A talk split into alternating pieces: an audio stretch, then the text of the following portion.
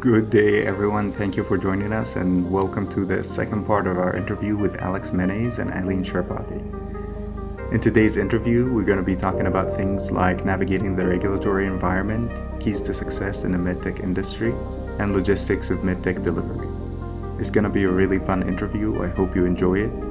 Um, all right, let's talk a little bit about navigating the regulatory environment. You guys started in the UK and you expanded to the US and globally.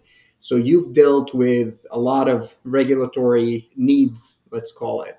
Um, how did that go? And then did you guys hire regulatory consultants or did you go through the process on your own? No, so I'm going to be a bit glib here. We we read the guidance, did what they asked us to do, and then we got the regulatory clearance we asked for, and that was that. Really, it wasn't. We, you know, obviously got a team of fantastic people that know what they're doing, and we had a little bit of regulatory assistance. Um, like some consultants kind of gave us some some bits, but the FDA in particular very transparent. You know, they told us what we needed to do to make a high quality tool, and we just did it. And I don't know what the fuss is about. And I think you know it's harder if you're making a heart valve connected to a phone you know, and it's it's going to kill someone if it goes wrong. I think that's that that needs a different level of evidence, shall we say? And if you're making a drug, you know, you're going to do a new fancy biologic that tackles some aspect of some disease. You need to run a trial to prove that it can do that. But with a lot of the diagnostic medtech developments, you, you're just not doing anything dangerous enough most of the time to require ridiculously high levels of strain on the regulatory side of things. So we just made a really high quality tool. We validated it within inch of its life. So, for example, the tool can automatically detect and correct respiratory motion. So, a child in the MRI scanner can keep breathing and it doesn't ruin their, their studies. And we, we can very much like captured where it's good and where it isn't in certain situations and communicate that clearly to the to the user. But the, the, the regulators are not the problem in this industry at all. And I'd say they're well down the list, not even the top five of like challenges that we've like had to kind of work around. So I think that's all I'll say on that matter. But you uh, you could probably suspect that I've got some other points on this to make. So one of the key things that you know a better lean does not worry about is what happened in the lab when someone was calculating the fecal cal score. You know, there's a whole world of like lab you know procedures out there that involve how you actually kind of generate the fecal calprotectin score, which is used to drive a lot of treatment. And people don't worry about how that score is generated because there's because of that regulation. The same regulation also exists for AIs and all these other tools that produce a numerical score. For example, GIQuant, there's a lot of kind of standard practice. I think the question is like, do you trust the number that comes out of that lab, and do you know how to interpret it, and has it have enough patients pass through your clinic for you to actually get a feel for what this means to you? And when you go to a conference and you speak to your colleagues and you say, oh, the GIQuant score looks like it's working quite well, do they know what you're on about? And do they agree? Or are they like, what on earth is the GIQuant score? I've never heard of it before. And I think there's a big difference between the regulators saying your test does what it says on the tin and the guidelines saying this has got a meaningful role in clinical practice. And the big challenge that we have, especially in the medtech side of things, is there is no confidence in what the FDA say around that device in terms of what it means to you and your patients when practicing medicine. And I think this is this is the issue, and this is why having regulatory clearance is kind of like having a hunting pass. It means you can go into the woods and try and like hunt for something. It doesn't mean it actually works. And I've never gone hunting, but I'm led to believe it's not as easy as it looks. Um, and that's that, that's where you end up in like a quite a big gulf, and where we are stuck very much at the moment. We have our clearance, so we can run around out there and try and sell stuff. But until there is a real tangible feel and pull from this is how we want to manage Crohn's, it you know you're you're in the hinterland really, and you're waiting and you're supporting and you're building evidence, but it's a terrifying gap that you've got to kind of exist in for any kind of anyone that makes a number for clinicians to kind of manage patients. You've got probably a five to ten year gap where you sit there. Now we're ten years into it already, so you know the grand scheme of things we're kind of getting there. But um, it's that's the real problem, not the regulatory one. I think the regulatory barrier is a bit of a red herring when it comes to people raising money and worrying about all this kind of stuff. So uh, I love that that you mentioned that because I do believe there are two categories of regulation. Um, there is, you know, the regulatory bodies like the FDA but then there is the clinician regulatory body, right? This is it, it, clinicians, like you described, trusting your score or you know knowing what to do with your score. That's an additional layer of regulation that uh, we usually don't think about, and it, it's great that you're bringing them this forth. Um, because a lot of health tech entrepreneurs should be thinking about this earlier on, and they should be in touch with physicians really early on to see what physicians need um, in order to understand the technology as well as make use of it. But do you not feel, and this is a bit of a question back to you guys, if entrepreneurs knew what were to ask that question and would say, okay, so what would you need to see f- so that you just bought what I'm doing? It would fill them with existential dread and they just give up before they began. Honestly, the only reason I'm here is because I didn't know it was going to be such a nightmare, I think, post regulatory. I mean, you know, it's it's no joke getting that trust and there's a very good reason like these these companies raise a fortune not to get it to market but when it's at market to kind of really just lay siege to clinics everywhere and try and build it up but it takes takes so much longer i think um, than anyone ever kind of gives it credit for and i guess my question to you both is how would you adopt a new tech when someone comes up with a new number even if you kind of get it i guess Aline, we've we've started today a bit from scratch, and you're you know you're quite the name in this area you can take what I say on on face value, and I don't think I give you any overwhelming reason to disregard it. But what, what's the journey for you now if you were going to adopt a piece of techn- technology like this? Like, how many months or years, or like, what would you need to see in that evidence plan to kind of move forward? And what would you what would you say to other companies that, for example, are approaching you with like a number?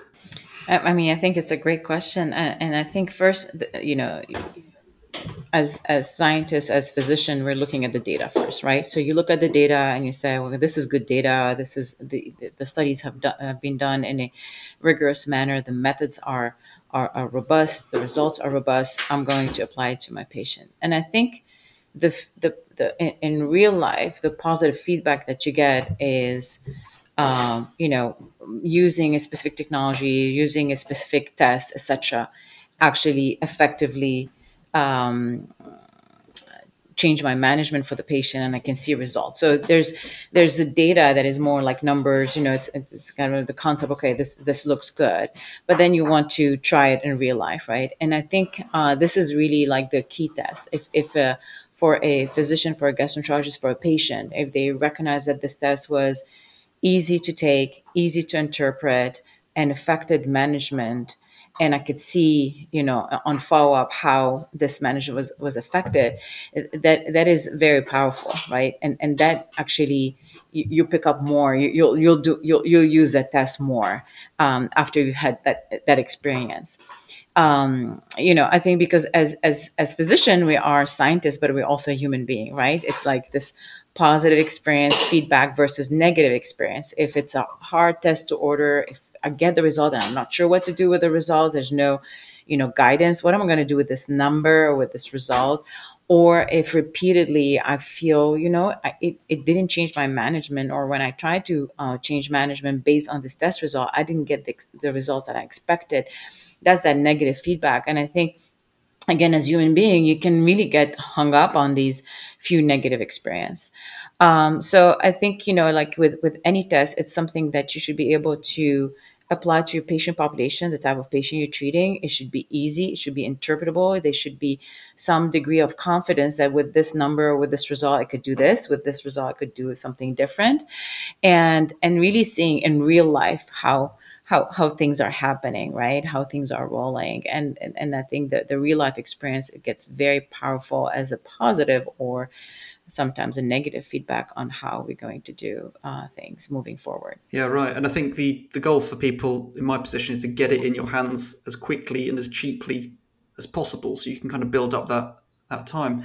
And the other big issue, I kind of I love the Ford quote about you know ask people what they want and they say a faster horse you know, there's there's a bit of a joke in it in that you know, imagine beaming a Tesla back 200 years ago where there isn't a road to drive it on. I mean, there's already, especially here in the UK, not enough charging stations around. But if you haven't got the infrastructure to go around it, it really becomes absurd. You might marvel at the beauty of the thing, the clean lines and the cool touch play, but when it powered down for the final time, you'd just be left with an expensive piece of junk that you can't do anything with. And I feel like so many of the modern, you know, technology that's coming through hits this barrier of even if the tech is there, if you don't trust it, and if you not, and when I say trust, I mean you, you've not used it enough. If your care pathway doesn't allow you to actually make decisions around it, so let's just take take me at my word here, and I can give you a, a numerical score at three months that that drug is not working, that you've just stuck that that person on. Can you actually get the scan at three months, and will radiology take it? Do you know what combination of drugs to give them to kind of get them out of that hole? Are the insurers going to pay for it? You know, there's a you, there's like a Russian doll of problems that can unfurl because the world just isn't ready for it at the moment. So I think one of the big issues is, and it'll fall flat as well. Like if you can't do what you want to do with that test, it's going to look bad, and you're going to get frustrated, and that's going to be the end of it. So I think there's there's really two big problems here. There's the actual what could it do in a perfect world, which is, you know, I'm actually less worried about that because that's kind of demonstrable. But I think the other part is can we actually set up an environment that enables the success and the proof of this technology rather than trying to lever it into the janky system we might have today, which just makes everyone look badly, like most of all the tech. And I think this is another thing that I'm quite excited to try and tackle, especially working with like a few good centers, is can we actually set up a Crohn's pathway 2.0 for small bowel Crohn's, just build the process up from the ground. And I think this is really what you need to do to kind of prove things, and especially in chronic diseases where people don't die you know, some of the big successful companies in our space, like Rapid and Viz.ai, these work on stroke and it's like seconds and living and dying and really kind of clear pathways where you, you get very short term follow up on what was good and what was bad and where the money was spent.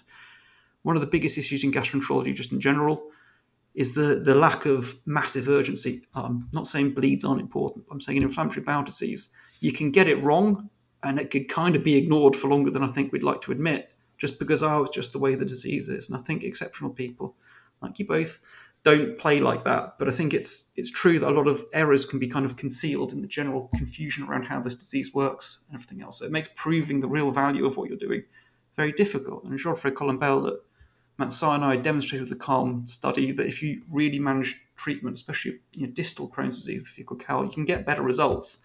But how many people have started doing that? Like not that many because it's just not practical or easy or they don't really understand it. So I guess going back again it's like how how do you foster an environment of success for new technology? And I don't necessarily need an answer for either you on that, but I think that's that's the way that clinicians have to look at it as scientists as well. But it's difficult, I know. Uh, th- th- this is fascinating because this is like conversation beyond technology and beyond what technology can bring. This is like at the heart of how we approach chronic illness, how we manage our patient, uh, how do we translate high quality data into real life? How much is it is it translated? How much our patients are benefiting from all the research and uh, and innovation happening? Or only or is it only a fraction of our patient um, benefiting from uh, from you know um, more um, you know better approach, if you want, or, or like more holistic, comprehensive, and state of the art approach to uh, taking care of IBD patients. So that, that is a fantastic conversation from uh, innovation and technology to really, um, you know, the heart of how we approach patient care. Right. I mean, I'm so over the AI discussion. Like, who cares? Like, it's about what is it doing for the patient and how are we adopting it, using it, and evolving the care algorithm. Like that's the interesting part, not what's the bit of tech down the end somewhere. Like that's that's just a means to an end. And I, you know, I was hit, I was fiddling around this space before AI came up, and before then there was like you know loads of different schema that have been used to kind of produce cool statistical results. But at the end of the day, is it meaningfully impacting the patient care pathway? is the only thing that matters, and I think is actually the more interesting area. And I think tech distracts us from what's really actually important. I think in these debates, and I'm glad we've touched. So for that. yeah, I agree. For any technology, it's important to keep the patient at the center of what we're doing. What are we doing, right? So, Barry, I think you have material for right. three or four podcasts here.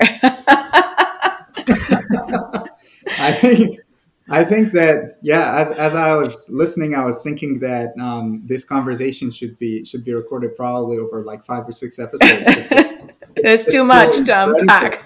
it's just so incredible. I mean, you guys are amazing. Um, but I, I, wanted to touch upon something because Alex, what you brought up is an amazing point, um, and it's that at this day and age, technology has made it easier to do unexpected things or things that we would have thought were completely impossible in the past. um, like looking, for example, at the motility of the small bowel in patients with Crohn's disease. But at the t- same time, this brings up more questions and it brings up more challenges.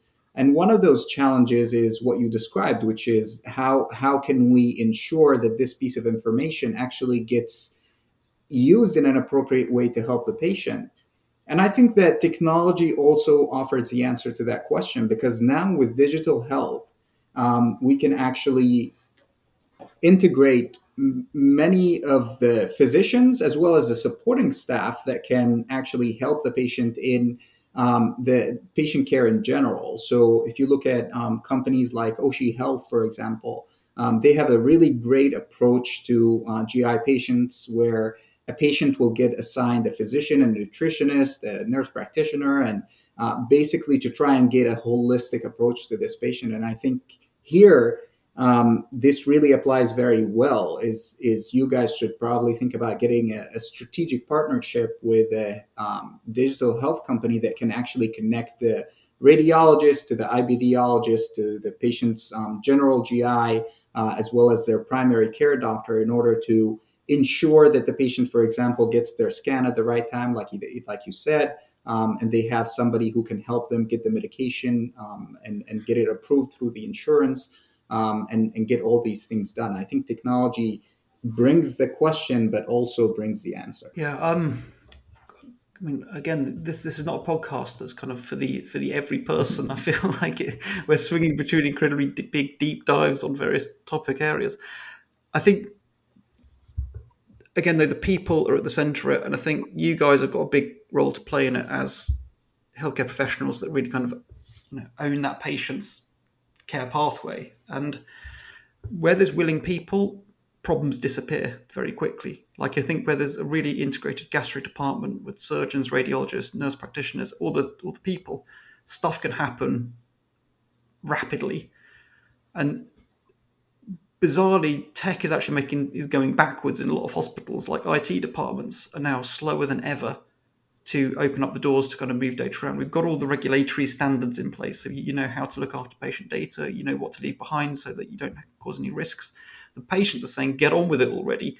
The amount of patients that just said, "Here, take my data, damn it, and give me the numbers," you know, stop telling me about it and get on with it, kind of thing. But the, the hospitals are obviously very kind of terrified of like messing this up, especially in the UK with GDPR, where there's just ridiculous fines that can be applied to kind of breaches. While the tech has enabled rapid progress, we do not have the mindset yet and the ability to actually act on that. So we're not feeling the progress in, in, in the way that I think resonates with us and makes us feel happy about ourselves. Uh, I'm ashamed to say that I've ground some clinicians into the dust by heaping pressure on them to kind of lobby their their departments on, on the IT front, on the contracting front, and all the rest of it. And they're your champion on the inside, but it can really take its toll if you're working in a healthcare system that is really not set up to adopt new technology. Um, all you do is fatigue them, and you know at the end of the day, they're busy people. They've got families they want to be with. They want to be disencumbered with a lot of problems, not have more stuff heaped on top of them. And I've found that the, the technology, despite the ability and the options it has, it often does the opposite and I think puts up more barriers to actually moving these things forward. Um, if it's on the care algorithm, if it's reimbursed and paid for, and if you're not doing harm, it's very easy to kind of like sit back and just basically do what you're told to do because it, it, it can make your life a lot easier and you know, better. And I think my, my concern is that even with you know companies that are quite digital and like native, and there's a lot of clinicians out there that do this, and I, think I just really profoundly respect them for it but there is a, not a lot for them to be gained sometimes from going through the hell that is all the kind of the, the, permissions and regulatory side of stuff internally at their institution. And I think that is the biggest risk that we're facing innovating in this space is that um, the payoff isn't there for a lot of people that get involved. Um, that's a bit of a sloppy point. I'm not sure if either of you have got experience of this, but adopting this stuff is looming hard and crushes your morale if you're not set up with some kind of ungodly gift for administration i think yeah I I can imagine that and i think you know there's something special about what you're doing that will make it a lot more difficult um, you know just going through your publications uh, i could see that there is uh, a lot of radiology stuff um, a lot of radiology jargon that as a as a gastroenterologist i didn't really understand very well um, and you're really kind of on on the verge between like you're right in the middle in that no man's land between GI and and radiology. Um, and I, I guess that that can make it really difficult because I can see the biggest uh, people who feel the frustration and who feel the need uh, for this technology are going to be the gastroenterologists because at the end of the day, we see how the patients suffer. We treat those patients every day. We get their phone calls um, and we see them in the hospital when they get admitted. And then on the other hand, you have the radiologist who understands the technical problem but does not have the same kind of frustration because they don't really see the patient, mm. they don't really interact with them. Um, and therefore, you have to convince both, but at the same time, you don't have the language maybe to convince both, and maybe the communications between them are not great. So, what has your experience been uh, with? kind of walking the line between radiology and gastroenterology? Oh yeah, um, it's, it's, a really good question, and um, the short answer is I've just made a horrible business that I wouldn't wish on my worst enemy, to be honest. Because, uh, as you rightly say, gastros have got different problems to radiologists uh, in terms of their kind of the, the job. So I've got to try and do a dual sale, as it were. I've got to say, here's the benefits for you as a gastro, like a number for the disease activity and complex small bowel disease. We can tighten this up for you. And you're like, cool, cool. Um, and then the radiologist is a bit like, well, if it ain't broke, don't fix it necessarily. Like the MR, we're confident of doing what we're doing. It works for us. We're doing one yearly follow up. That cadence is fine for us. And I'm also drowning doing prostate MRs, which is now the hot thing at the moment. So they don't really want changes to their work that brings uncertainty to them. So you're fighting a double mountain. And I think the the other key thing is, you know, who pays for this? Is it the radiology department? So they're offering you a better service, so they attract more business. If so, doing MREs is not only a small part of their job; it's probably one of the more difficult parts of their job as well, because they're not that easy to to read. So I think that that's a bit of a question. And if Gastro are paying for this, for example, they, they're paying for a toy they don't get to play with. You know, they're almost gifting radiology something cool, and you're like, well, if I'm going to buy something, I'm going to buy it for myself. I'm going to buy that sweet new ultrasound system so I can start having a little look around and doing all this kind of thing. And in, in cardiology, the cardiologists just bought their own MRI scanners and set them up for just doing one job. And they took that business over. We could see that happening in gastro one day, especially when you all get to play around with the more GI physiology stuff like constipation and complex GI workup. I think you're going to enjoy that when that comes out in the future, I think, but it's, it's, a bit too soon to have that conversation. But for the time being, we've just got to really make a strong, compelling case to gastro to demand this thing and then price it in a way that doesn't throw up massive blocks to radiology using it. And then I think we need to really get behind our radiologists that are like leading the way in this. And, you know, we don't need thousands of radiologists, for example, to be trained on this. We probably need a, relatively speaking, a handful of really skilled ones that know what they're doing in luminal GI and you're going to get to then lean on those guys with this kind of this technology and be like that's that's what I want for my radiology service. And I think a smaller number of highly skilled radiologists will take up quite a lot of this market space, facilitated by what we're doing. We still need that brain power. And I think when you we start kind of getting that information from them pulled down, you're going to really kind of get to feel it. But creating and architecting that that that change in how we do IBD at the moment, this is our major battleground, and I think it only comes about through relentless focus and building of trust and you know, through publications and collaborative work and consortia and all that kind of stuff. It's going to start off in a small space and then kind of hopefully expand out a bit. But it's um, it's a very very difficult sell to put it that way, and it's something that you know I've, I've really created a company that's built to kind of endure and kind of go the distance. I think with this thing because it, it'll work, and I think it does work, and it looks great. I think when you see it working, but it's not something that we can just instantly transpose into any department uh, today. Wonderful. That's that's great insight. Um, Aline, do you have um, expertise or uh, experience in in kind of bringing radiologists and gastroenterologists together? I know that IBD is is a big place where they meet. What what has your experience been in, in dealing with this particular issue?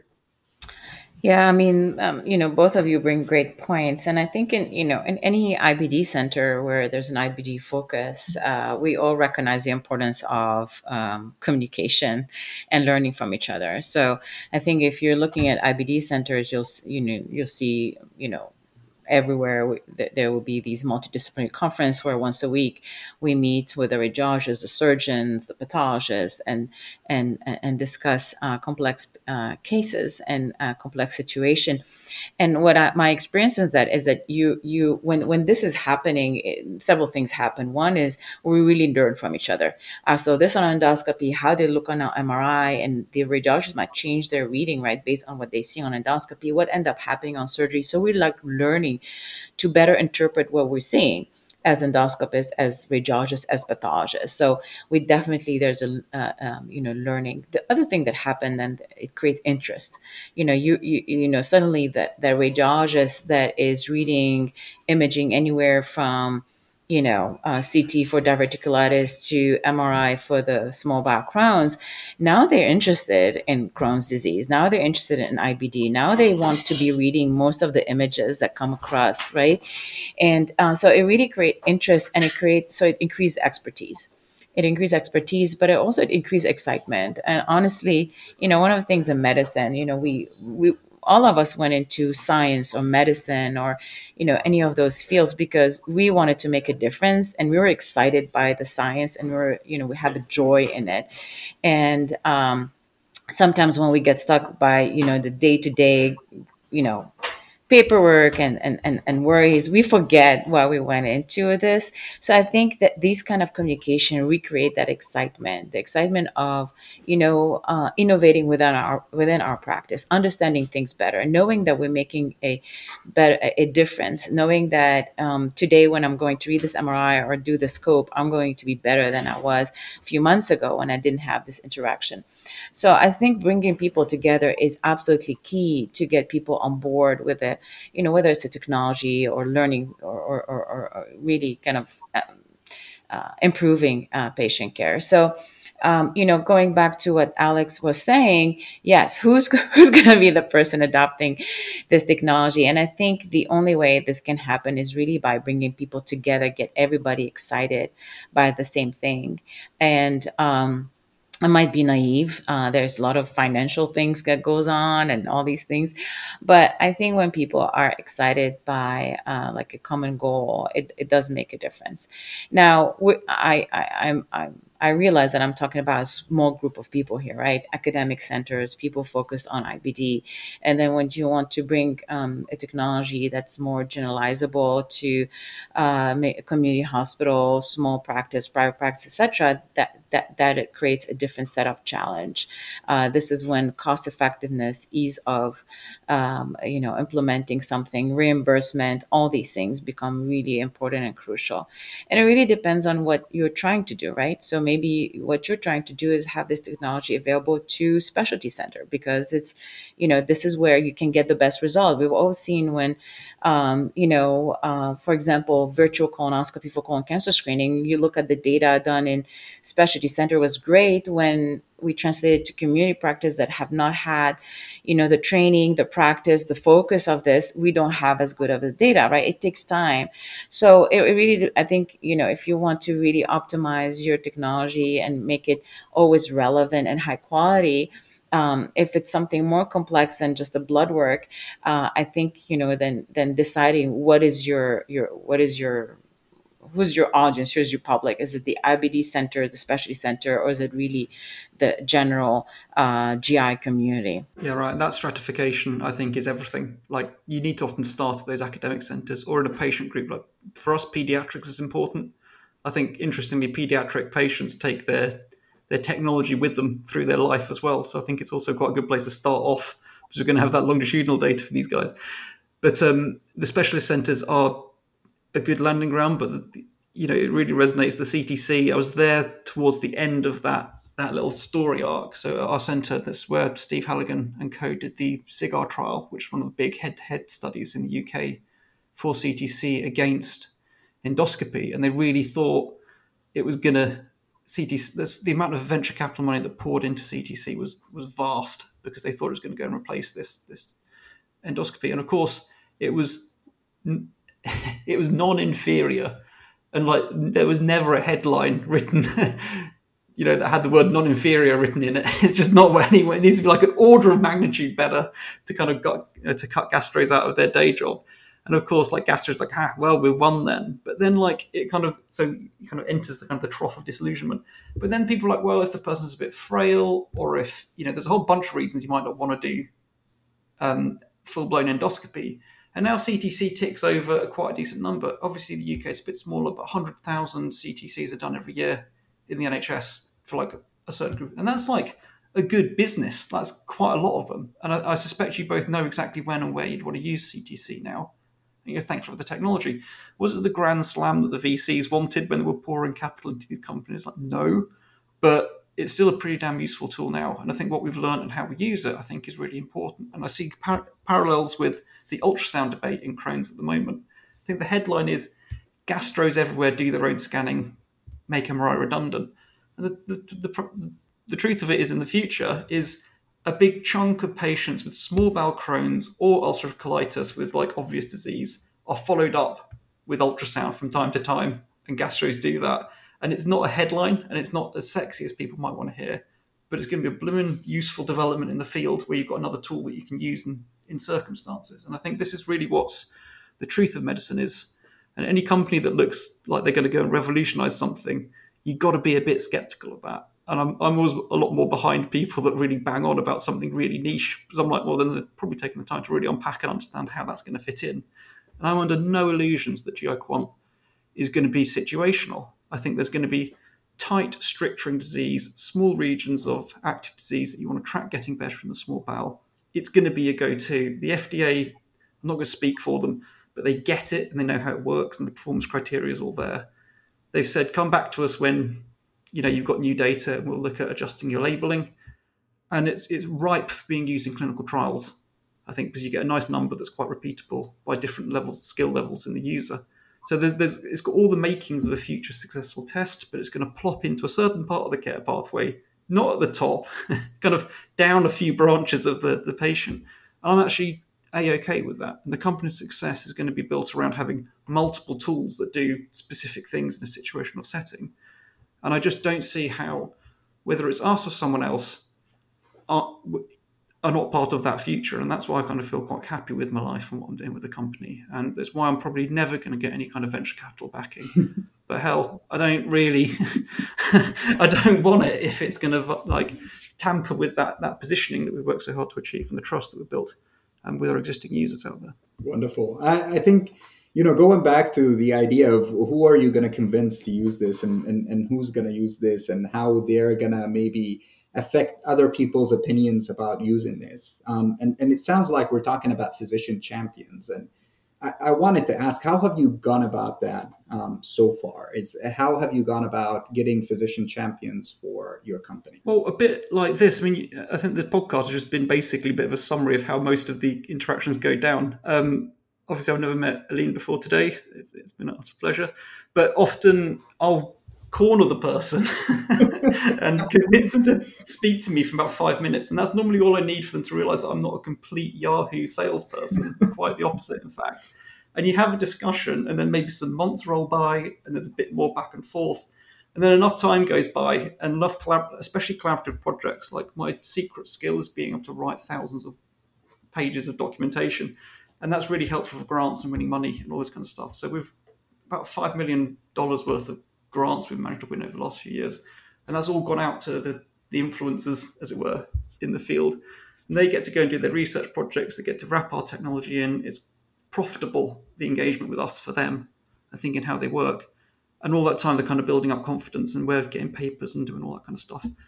And it's it's like a very very slow but methodical tete-a-tete around the future of the disease. And I think some people don't want a piece of that, and that's fine. They can we'll come back to them later on. But I, am stunned by just how many high quality radiologists, gastros, and surgeons there are that are like intellectually stimulated by the problems that we're dealing with. And I think when you kind of build up that that rapport, it's it's not like it's just a matter of time, but I think you, you can see a path forward to how this might kind of fold into their practice, like now or maybe in the next hospital or you know at some point in the future. But I think the key thing is it's not like I'm like must buy right now. Like it, that, that, that, that approach just doesn't work with the level of evidence we have on hand today. Our 40, 50 odd papers, they're good, but it's not quite enough to kind of just allow us to kind of go in and do the hard sell.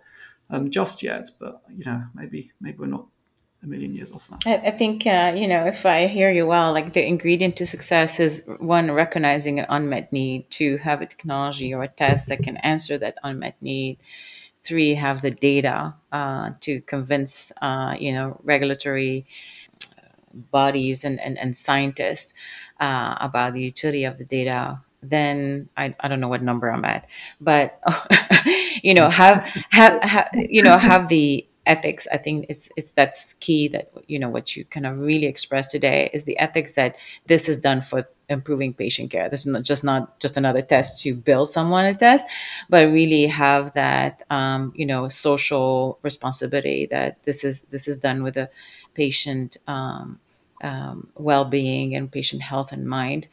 And then really connection and collaboration right? That this is something where communicating uh, uh, that technology to others uh, you know getting other people excited about what this could do to their practice and to their patients.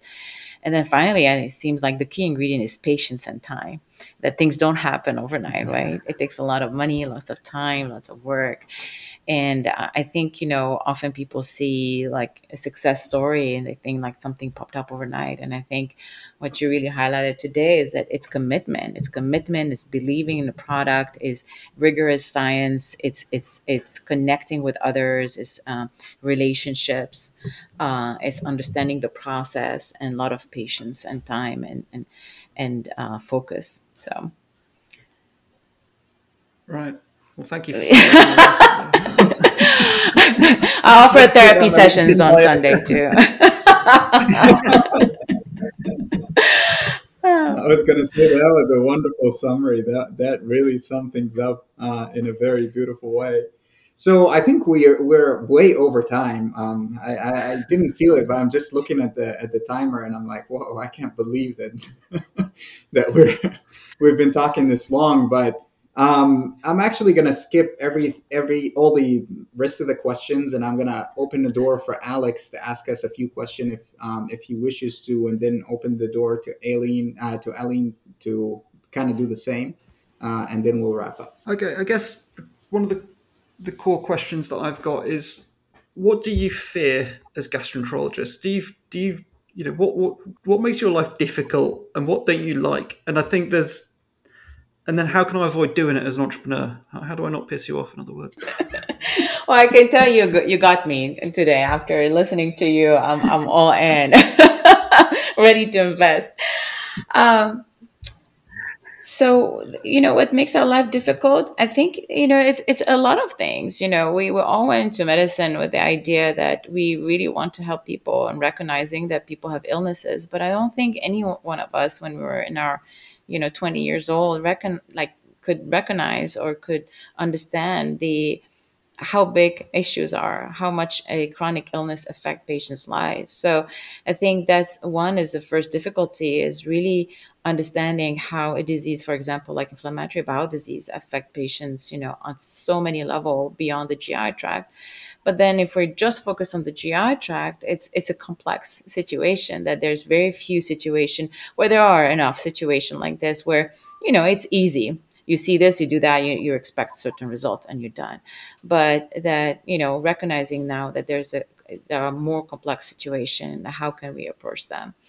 And I think when you put yourself in the mindset that it's really uh, using your your the, the knowledge you have your clinical skills, like talking to patient. I think people forget about talking to patient. That with all this technology, you're not going to be able to interpret it until you bring it back to the patient and the patient's symptoms and the patient uh, how they describe their story.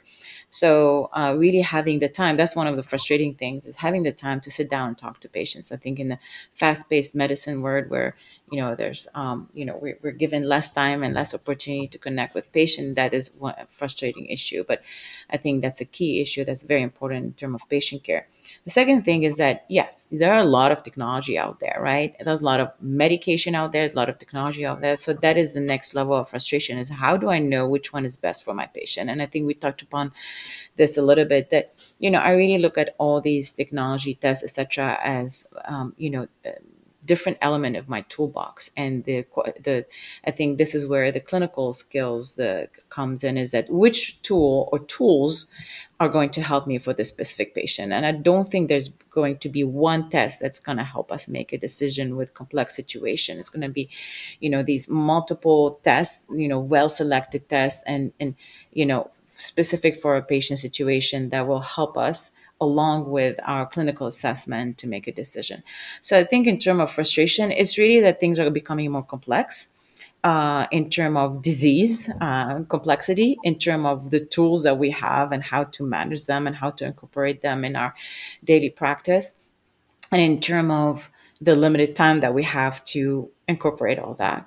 So I think from you know someone like you who's innovating and bringing new technology, is really how to make it simple for for for for simple people like us, like gastroenterologists, for the plumbers of human beings, is how to make it like something that'll be like aha moment. I'm like, oh my god, I have this test. I, it's gonna be simple to give. My patient is not gonna suffer through another excruciating or invasive test, and I'm gonna have the answer that I need.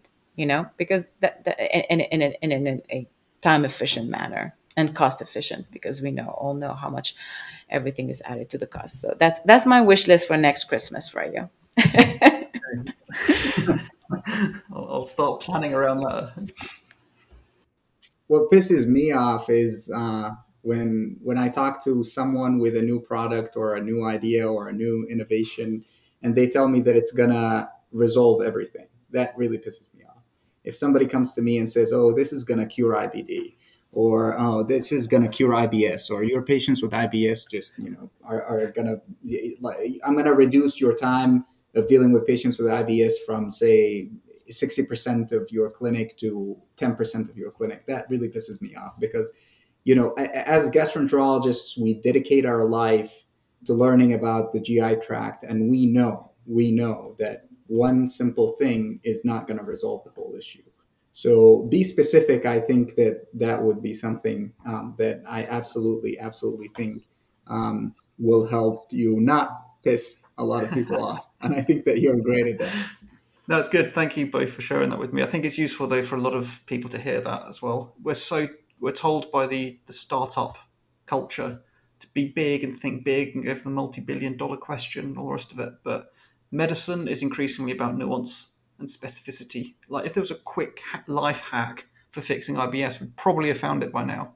And it just turns out these things are probably much more complex than we think. And I could go on literally ad nauseum about the microbiome, and like you're not just going to quickly reprogram the damn thing. There's like this wonderful ballet of interactions between the immune system, your own GI tract, this nine meter tube that's basically a separate organism seems to have found its way inside of us, and like lives in this homeostasis there's not going to be a quick fix to that kind of stuff. It's going to be, involve a lot of you know, complex research. And I think the truth is always far more interesting than the fantasy around all of this. I think if people were just a bit more down the middle with it, we'd have a lot more interesting debate and productive work. And I think the investment community might actually kind of be able to support more adequately the kind of companies that are spinning up in this space.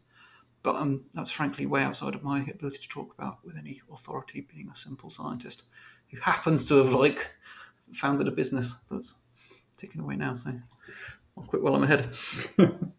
all right. Any other questions, Alex? No, that that's that's all from me. I think we, I picked up a lot of stuff along the way and probed you all with questions, so I think I'm, I'm very satisfied. Yeah, same here. I think we had a fantastic conversation. So thank you for that. I appreciate right. it. Thank you, um, Aline, so much. Thank you, Alex, so much. This was a wonderful conversation. Um, and hopefully, we'll have you both uh, on a podcast in the future. Um, all right, take care. And if I can have both of you on for just five minutes after we stop recording, uh, that'll be fantastic. And this concludes our discussion. I really hope you enjoyed it. If you have any questions or suggestions or want to be a guest on a podcast, please don't hesitate to reach out to me personally on my social media accounts. And please don't forget to subscribe, rate us, and leave a review. It will really help us out in creating additional content. Thank you, and see you next time.